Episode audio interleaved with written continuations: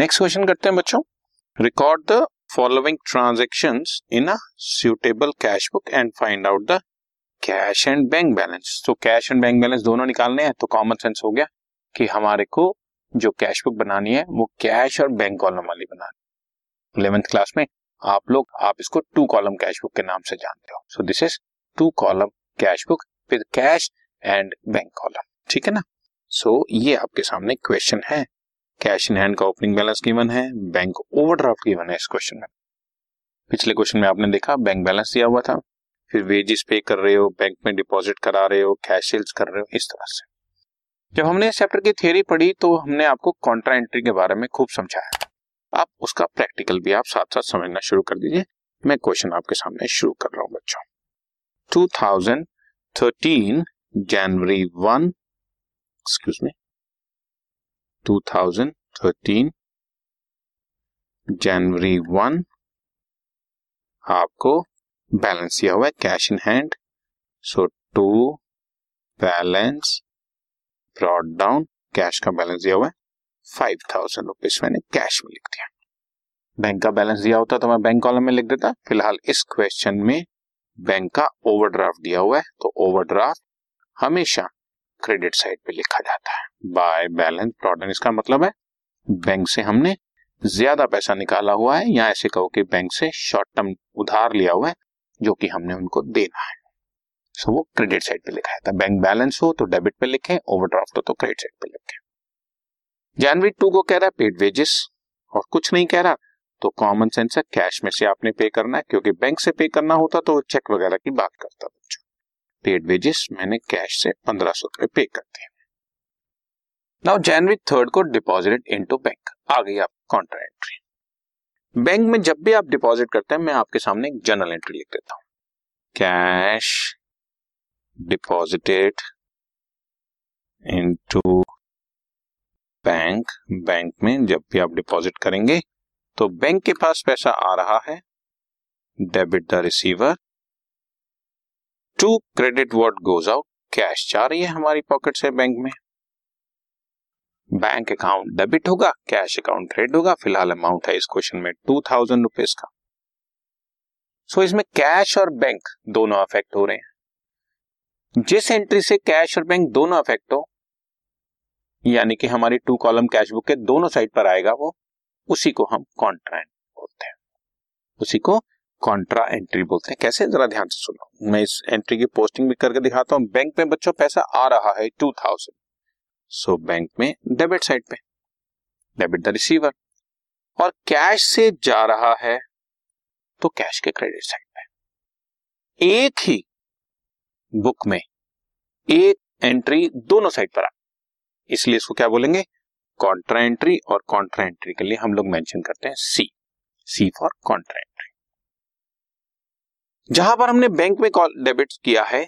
आपको debit side में नज़र आ रहा होगा, बैंक कॉलम में टू थाउज़ेंड लिखा है, उसके सामने लिख दो, कैश अकाउंट। और जहाँ पर आपने कैश को क्रेडिट किया है, उसके सामने लिख दो, बैंक अकाउंट। और दोनों के सामने इसकी डेट लिख दो एंड डेट इज़ थर्ड सी से पता लग जाता है कि ये ट्रांजेक्शन क्रेडिट साइड पे भी है, और क्रेडिट में देखने से पता लग जाता है कि ये ट्रांजेक्शन डेबिट साइड पे भी है। राइट ठीक है?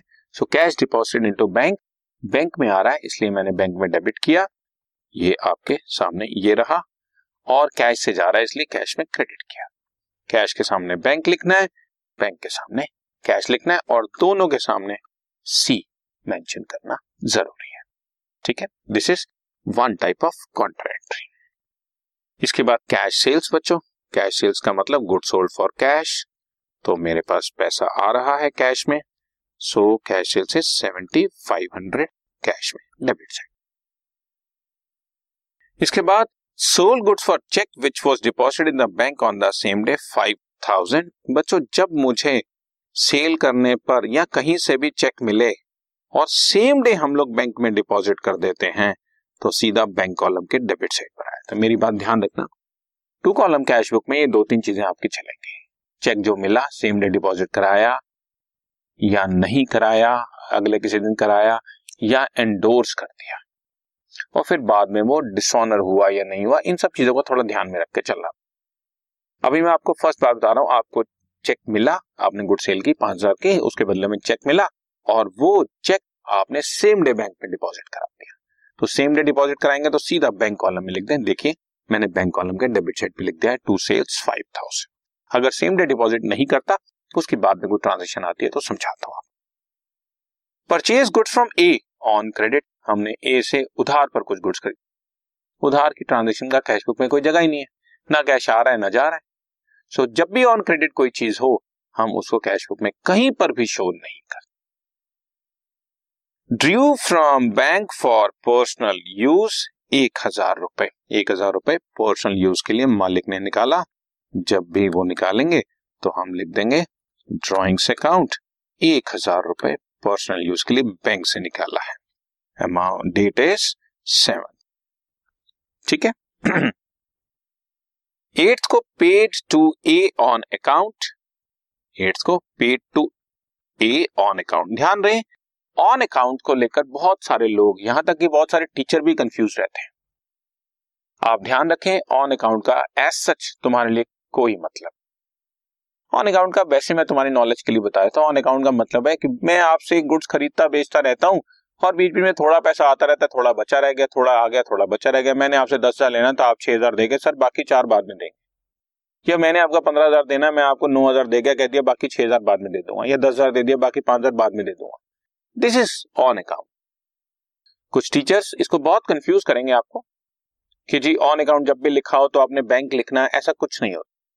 कत्ता ही कोई मतलब नहीं है। बैंक से कोई लिंक नहीं है इसका। बैंक से तभी लिंक आएगा जब कोई चेक वेक का सीन या क्लियरली लिखा गया कि बैंक से निकाला गया जैसे आपको सेवंथ को लिखा गया drew from bank for personal use जब ऐसी बात लिखी हो तभी आपने ऐसा करना है। अदरवाइज़ ऑन अकाउंट का आपके लिए कोई यूज़ नहीं।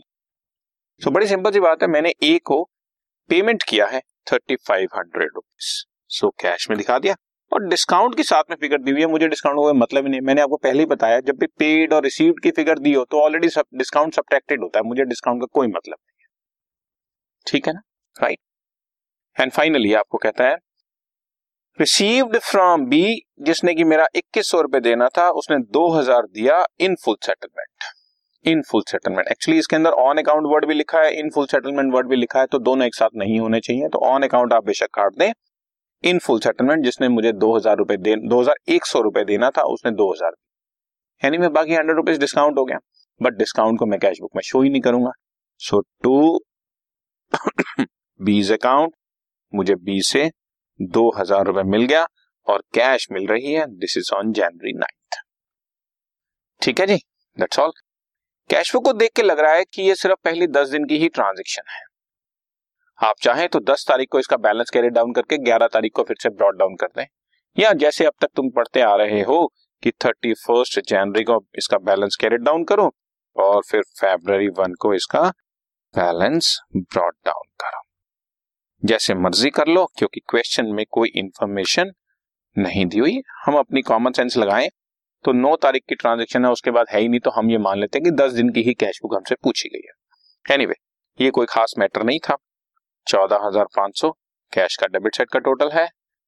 और चौदह हज़ार पाँच सौ में से ये जो आपके क्रेडिट साइड पर फिगर्स हैं ये भली ये तीनों मैंने माइनस कर दी और बैलेंस बचा हुआ सात हज़ार पाँच सौ रुपए आपका कैश का बैलेंस है। इसी तरह से बैंक का मैंने टोटल किया तो बैंक का डेबिट ज़्यादा है। बैंक का डेबिट ज़्यादा हो सकता है या क्रेडिट ज़्यादा हो सकता है कुछ भी हो सकता है उससे कोई मतलब नहीं बट कैश का हमेशा ही डेबिट ज़्यादा होगा। सो so, बैंक का डेबिट साइड का टोटल है सेवन थाउज़ेंड और क्रेडिट साइड पे सिर्फ़ दो ही ट्रांजेक्शन है, एक हज़ार और एक हज़ार मतलब मैंने दो हज़ार की ही पेमेंट की है, बाकी बचा फाइव थाउज़ेंड ये दोनों मेरे कैश बैलेंस और बैंक बैलेंस है। कैश बैलेंस भी लिख दिया बैंक बैलेंस भी लिख दिया। और question over got it cheque से रिलेटेड एक ही ट्रांजेक्शन आई थी और वो भी हमने सेम डे डिपॉजिट करा दिया था, इसलिए उसके बारे में कोई स्पेशल बात आई है और काउंटर एंट्री भी अभी सिर्फ़ एक ही आई है कैश डिपॉजिट इनटू बैंक वो मैंने आपको सिखा दी। ठीक है बच्चों? Got it done